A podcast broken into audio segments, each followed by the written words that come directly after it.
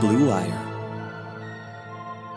With the first pick in the 2009 NFL Draft, the Detroit Lions select Matthew Stafford, quarterback. Stafford, step it up, throwing left side, watch Calvin, end zone, got him! Oh, baby, that was a rocket! And it's picked off, intercepted by Darius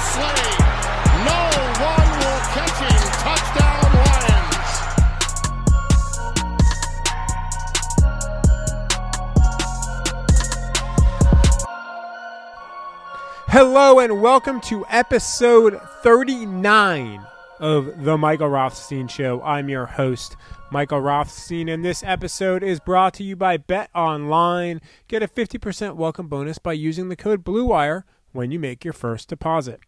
So we're not even at the actual start of the league year yet, uh, depending when you're listening on Wednesday. And already so much has happened around the league and for the Detroit Lions. We're recording this about 8:30 p.m. on Tuesday night, so if there are moves made after this time, we'll cover them in Wednesday's podcast, but it's once again, like I said, been a busy day for the Lions and around the NFL. As far as the Lions go, Tuesday was more defined by who is no longer with Detroit than anyone the club actually signed in the last 24 hours. Detroit said goodbye to one of its team captains, Devon Kennard, a move that's both surprising and actually not all that surprising. I'll explain. It's not surprising for a few reasons. First is his role and how he played. Yeah, he tied the team lead for seven sacks last year, but half of those came in week one against Arizona. And it came on a team that was atrocious rushing the passer. So, so bad, if you remember correctly. He was, much like Rick Wagner, who the Lions released a week ago, fine last season. He's a fine player. But once the Lions agreed to terms with Jamie Collins on Monday night, it made the linebacker room really, really crowded. And Detroit was not going to move on from Jahlani Tavai, last year's second round pick. The club just gave Christian Jones an extension, and Jarrad Davis has a little under $2 million guaranteed for 2020. Meanwhile, Kennard has a cap hit of 7.425 million for this year, and none of that was guaranteed.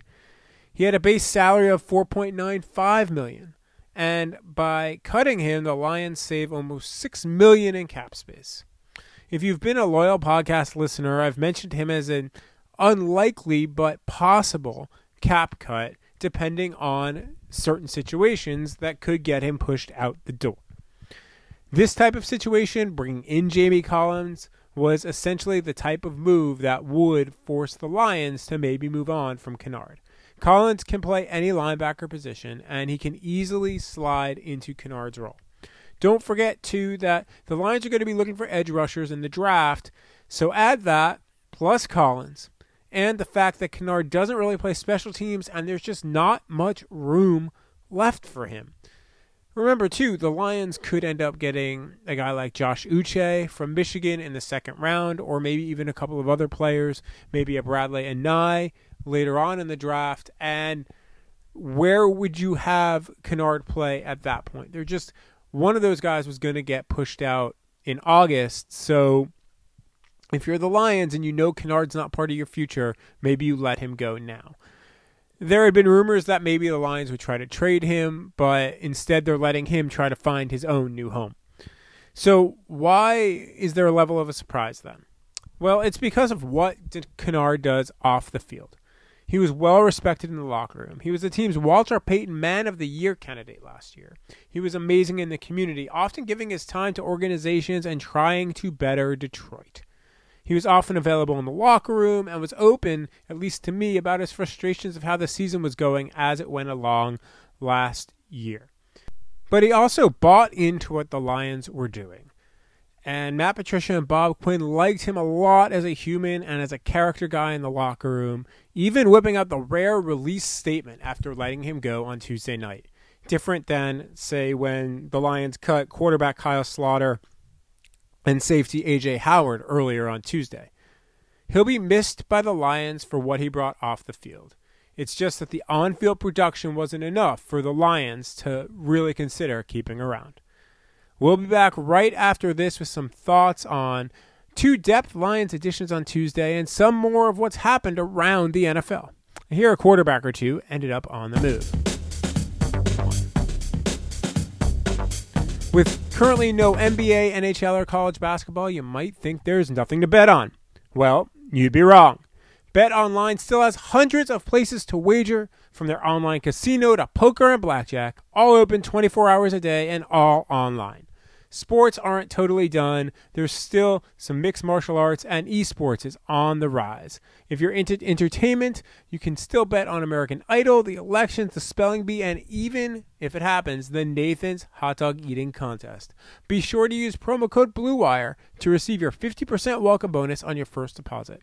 Bet online, your new ticket to online action. Now, back to our show. So, we're back. And let's start with the two Detroit moves since the last edition of the podcast. Late Monday night, the Lions agreed to terms with defensive tackle Nicholas Williams from Chicago. It's a signing that, eh, meh. Eh, there's definitely risk involved here for the Lions, considering Detroit likes to get pressure from up the middle, and Williams has done that just one season in his career, last year, at almost 30. Before last season, he never even had an NFL sack. He never had a major role in any defense. He shouldn't have a massive role in this defense either, maybe more of a rotational role with yet to be determined defensive tackles, but there's still definitely a boom or bust feel to this move. If he works out, he might be a steal for Detroit. But there's also a chance he could be on the level of former Lions signing Sylvester Williams, too, a move that never worked out and saw Williams released midway through his one year with the club. So that's something to consider when you're looking at Nicholas Williams. Figure the Lions are going to make another defensive tackle move as well somewhere. The market has started with figured to be big target DJ Reader actually heading to Cincinnati and Maliek Collins and Jordan Phillips also coming off the board. So, guys to potentially watch here as we get closer to the actual start of free agency. Danny Shelton, yes, there's a Patriots connection, would make a lot of sense. There's also Michael Pierce from Baltimore who could fit that Damon Harrison role. Linval Joseph and Dontari Poe are also potential possibilities, along with Shelby Harris from Denver. Those might be your five next tier targets. So there are options, but it really, at least to me, might start with Shelton at this point and then go from there. Then on Tuesday, the Lions solved their backup quarterback situation by agreeing to terms with Chase Daniel. Daniel is kind of a no lose type of player for Detroit. You don't ever really want to see him on the field or in the game except during warmups, but he can get you out of a game or get you through a few weeks if necessary. Because let's still be real here. If Matthew Stafford gets hurt again, the Lions are in trouble again. And that would have happened no matter who the backup quarterback was.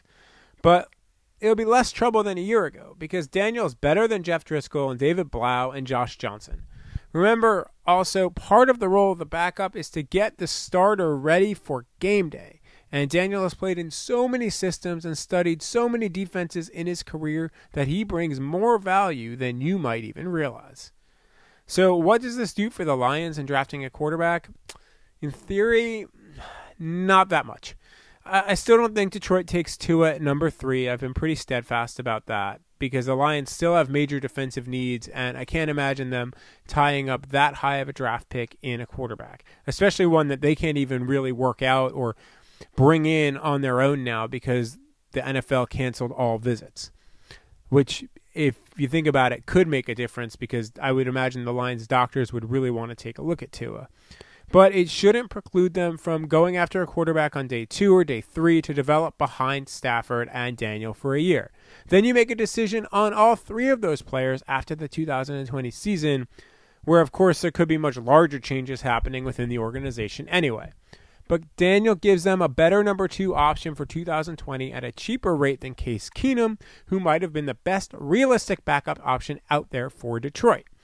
He went to Cleveland. Speaking of quarterbacks, that was the big news around the league on Tuesday, and it matters to the Lions too.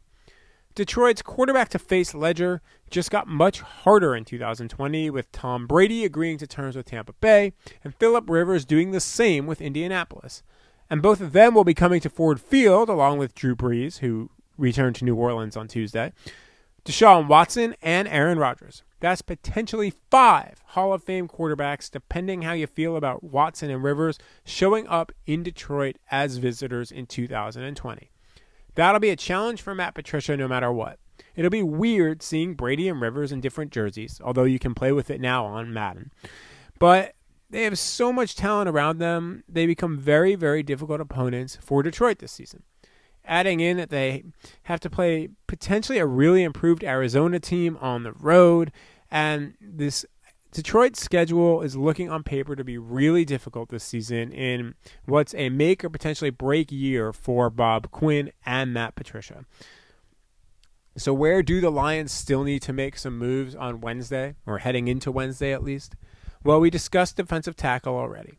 Guard is still a spot to watch. Take a look at Carolina's Greg Van Roten, who a source told me has at least been discussions with the Lions as of earlier Tuesday. Ted Karras remains a player to watch as well. And if I'm the Lions, and again, this is just pure speculation, but if I'm the Lions, I'd take a look at Michael Schofield. Running back is a possibility too. Not many have signed with teams yet, and Devonta Freeman from Atlanta is now available. And I wouldn't be shocked if even more running backs become available on Wednesday. Once again, it could be a market where the Lions could get a quality player much cheaper than otherwise thought. Will any of that happen? We'll see. League year officially opens at 4 p.m. today, so be ready for another wild day in the NFL. Thanks, as always, to Regents Field and Blue Wire for hosting this podcast, and my producer, David Woodley. Check out all the action on Twitter and Instagram at Mike Rothstein and on Facebook at Michael Rothstein Journalist. Check out all my words at ESPN.com and don't forget to give a nice review and five star rating along with subscribing and downloading this podcast wherever you listen to your podcasts Stitcher, Apple, Google, Overwatch, Overcast, Spotify. I'm sure I missed a few. Wherever you listen to us, please give us those ratings. Please download.